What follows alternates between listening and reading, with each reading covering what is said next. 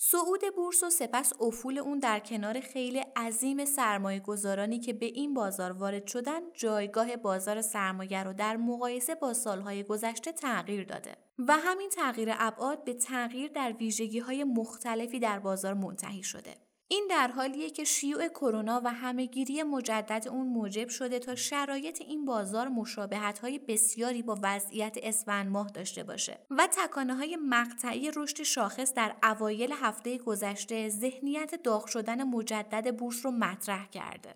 اما این نوسان شاخص به نسبت رشدهای نجومی ماهای پیش چیزی بیش از جرقه های مقطعی نیست. در این پادکست می‌خوایم در مورد این موضوع صحبت کنیم که آیا رشد اخیر بازار مصنوعیه و امکان داره بازار دوباره وارد روند سعودی بیمنطق بشه؟ در ادامه در مورد دلایل رشد بازارهای جهانی نظیر طلا و نفت هم صحبت می‌کنیم.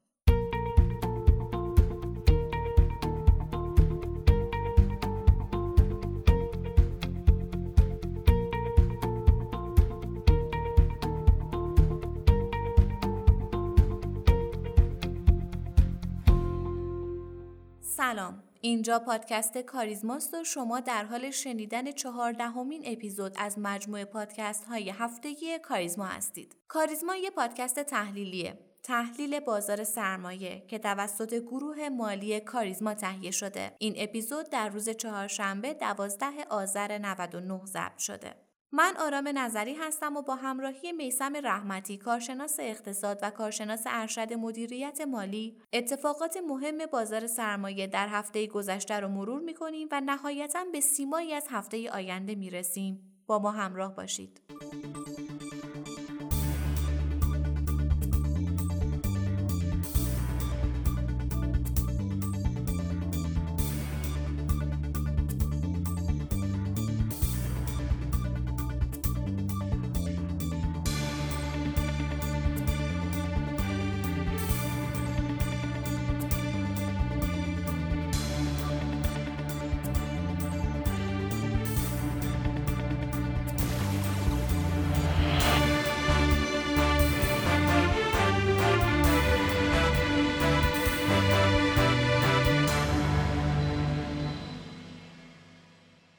رحمتی در این هفته رشد خوبی در بازار سرمایه رقم خورد و دوباره شاهد تارگت یا هدفهای نجومی در برخی از سهمها بودیم.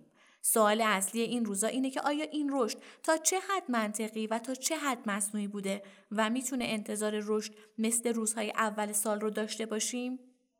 واقعیت امر اینه که در مقاله‌ای به عنوان تاثیر ویروس کرونا بر بازارهای مالی که همین چند وقت پیش هم منتشر شد تأثیر ایجاد فاصله گذاری اجتماعی بر بازارهای مالی کاملا مثبت بوده و این جمله به این معنیه که هر زمان دولت ها محدودیت هایی در جامعه ایجاد می کنند به دلیل تعطیلی سایر کسب و کارها بازارهای مالی با رونق روبرو میشن. هرچند به اعتقاد من این تاثیر کوتاه مدت و قطعا اگر بازار ارزنده باشه در میان مدت کرونا یا هر محدودیت دیگه ای دلیل بر رشد بازار نمیشه. در شرایط فعلی هم اگر مردم حس کنن که بورس روند رو به رشدی داره و حمایت میشه به اون ورود پیدا می‌کنن. هرچند که حمایت دولت از این بازار از پایه و اساس نادرسته و ظرف این مدت هم سازمان بورس سیاست درستی رو در پیش نگرفته. متاسفانه همه این داستان ها منجر به این شده که مردم به معامله کردن سوق داده بشن. در صورتی که اگر مردم به سرمایه گذاری نه معامله گری در بورس سوق داده بشن پول مردم از طریق واسطه های مالی که عمدتا منظور صندوق های سرمایه گذاری وارد بازار میشه که این می‌تونست تمام هیجانات ماهای گذشته رو کاهش بده. با این تفاسیر آیا ممکنه دولت دوباره اشتباه اوایل سال رو تکرار کنه و حتی متغیرهایی از اقتصاد کلان رو فدای بازار سرمایه کنه یا نه؟ ببینید به نظرم از این زاویه به سوال نگاه کنیم که اصلا وظیفه اصلی دولت چیه؟ وظیفه اصلی دولت اجرای سیاست های کلانه به عنوان مثال تلاش کنه که اقتصاد از قیمتگذاری دستوری خودش بیرون بیاد و در ریل درستی حرکت کنه همین عاملی میشه که اقتصاد در مسیر درستی قرار بگیره و قطعا مثل یک دومینو شرکت ها وارد سوددهی میشن اما وقتی دولت نسبت به شاخص بورس اظهار نظر می‌کنه یعنی در جایگاه درستی قرار نگرفته متاسفانه آخرین نمونه این موضوع هم مربوط به صندوق پالایش یکمه این صندوق با دستکاری واضح وارد سوددهی و روز سهشنبه هم در مثبت 19 درصد بازگشایی شد تا دولت به قولی که داده بود عمل کنه. حالا بعد از این چه بلایی سر صندوق بیاد نمی‌دونیم. قطعا بدون توجه به بازارگردانی هم با نوسانات شدیدی همراه میشه. بنابراین همچنان احتمال داره دولت دوباره اقتصاد کلان و حتی متغیرهایی مثل نرخ بهره رو فدای بازار سرمایه کنه. خب این رونق ایجاد شده در بورس چه مدت دوام میاره؟ اونم با توجه به تمام احتمالاتی که مطرح شد از تاثیر هیجانات بازار تا حمایت های دولت و مسائل دیگه. بعید به نظر می‌رسه که بازار سرمایه بتونه رشدای سنگین اول سالش رو دوباره تکرار کنه. شاید با دید یک ساله بتونیم انتظار داشته باشیم که این موضوع محقق بشه اما در کوتاه مدت کمی سخت به نظر می‌رسه. اگرچه بورس تا حدی تابع بحث روانی و انتظارات تورمی جامعه است ولی موتور اصلی که این بازار رو گرم می‌کنه بخش واقعی اقتصاده. بخش واقعی اقتصادم فعلا حال خوبی نداره و به همین دلیل نباید انتظار رشدای دست جمعی بازار رو داشت و قطعا سود کردن در بازار سرمایه سختتر از گذشته است و به نظرم کم کم ارزش صندوق های سرمایه گذاری و روش غیر مستقیم بیشتر از قبل معلوم میشه در کل وضعیت بازار سرمایه رو در هفته آینده چطور می‌بینید؟ ببینید دلیلی بر رشد کلیت بازار وجود نداره همونطور که چندین بار تاکید کردم بازار خبر محور و عملکرد محور شده. البته نه خبرهای بی بلکه خبرهای اثرگذار بر ارزش شرکت. بنابراین بهتره در انتخاب گزینه های سرمایه گذاری خودتون موارد مهمی رو به دقت بررسی کنید. این نگرش نسبت به بازار تنها زمانی معتبره که امید به گشایش سیاسی باشه. در چنین سناریویی سودها از این به بعد شیرینتر و البته سختتر هم میشه. به نظر من بازار سرمایه بعد از این رشد کوتاه خودش نیاز به استراحت و جمع کردن انرژی برای عبور از محدوده یک میلیون و 500 هزار واحد داره. در نتیجه به تازه واردان این عرصه توصیه می‌کنم گرفتار نام نمادا نشید.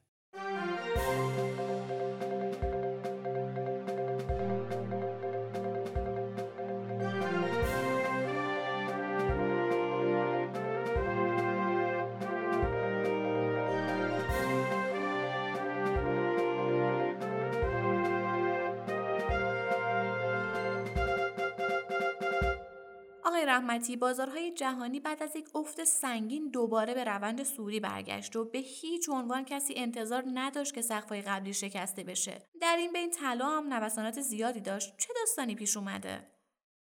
طلا بعد از رشد اخیر تا محدوده 2000 دلار بعد از خبرهای واکسن کرونا تا محدوده 1800 دلار هم افت کرد. با وجود این کاهش اما همچنان این فلز گرانبها در معرض تغییرات قیمتی قابل توجه قرار داره و کسی نمی‌تونه ادعا کنه این فلز زرد رنگ وارد ثبات بلند مدت شده. در کل می‌تونم بگم طلا درگیر چهار متغیر اساسیه.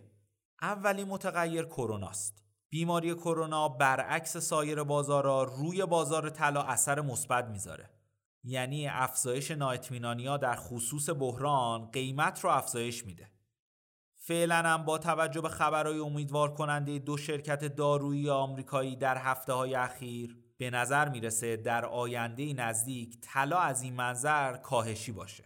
دومین عامل اثرگذار هم تنشای بین آمریکا و چینه به ویژه جنگ تجاری این دو کشور اگرچه عمده تحلیلا حاکی از اونه که با پیروزی جو بایدن انتظار میره سیاست های نرم جای تنش های آشکارتر رو بگیره اما به نظر می‌رسه رقابت چین با آمریکا مستقل از ریاست جمهوری بعدیه که منبعی برای تزریق ریسک به بازارا میشه. سومین عامل هم افزایش تقاضای بانک های مرکزی دنیاست. بسیاری از های مرکزی در ماههای گذشته تقاضای خودشون رو برای این فلز افزایش دادن و به نظر می‌رسه تقاضای برخی از کشورها هم در ماههای پیش رو افزایش پیدا کنه. چهارمین عامل هم افزایش کم سابقه بدهی در برخی از کشورهای توسعه یافته مثل آمریکاست که چشمانداز اقتصاد جهانی رو تا حدودی تار کرده. بنابراین آینده بازار طلا به این چهار عامل بستگی داره و فعلا نمی‌تونیم انتظار ثبات در این بازار رو داشته باشیم. در بخش پایانی به دلیل اینکه نفت برای کشور ما و اقتصاد ما خیلی مهمه لازم صحبتی هم در این مورد داشته باشیم. آقای رحمتی نفت در چه وضعیتی قرار داره؟ قیمت نفت هم مثل طلا و حتی بیشتر از اون تحت تاثیر عوامل مختلفی قرار می‌گیره. هرچند عمده تحلیل ها حکایت از اون داره که روند فزاینده ملایم نفت در بازارهای جهانی ادامه داره. اما اینکه تا پایان سال جاری بازار نفت به چه قیمتی می‌رسه بستگی به سه عامل مهم داره. اولین عامل که از دیرباز نقش تعیین کننده ای داشته شرایط سیاسی خاورمیانه و تولید کننده نفت یعنی گروه اوپک که تنشهای اخیر هم نشون از ایجاد ریس در بازار نفت داره و قیمت اون رو افزایش داده دومین عامل هم به افزایش تقاضای کشورهایی مثل چین برمیگرده. در ماههای گذشته به دلیل کاهش سمت عرضه در عمده صنایع تقاضای همه کشورهای دنیا برای کالاهای مواد اولیه هم کاهش پیدا کرده بود. اما تا حدودی این تقاضا رو به افزایشه.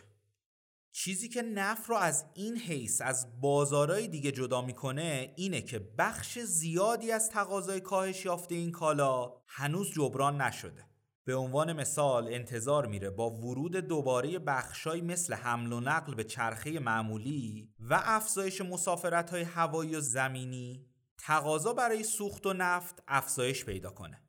سومین عامل جهت دهنده به نفت هم به توافق گروه اوپک بستگی داره. هر گونه جنگ قیمتی می‌تونه قیمت ها رو مثل اتفاقی که در ابتدای سال جاری افتاد کاهش بده و از طرف دیگه توافق برای کاهش تولید نفت می‌تونه شتاب افزایش قیمت نفت رو بیشتر کنه. بنابراین برخلاف بازارهای کالایی دیگه انتظار دارم نفت با همین آهنگ ملایم کاهش قیمتی خودش رو جبران کنه و این کالا مدت زمان بیشتری در ریل سودی خودش بمونه.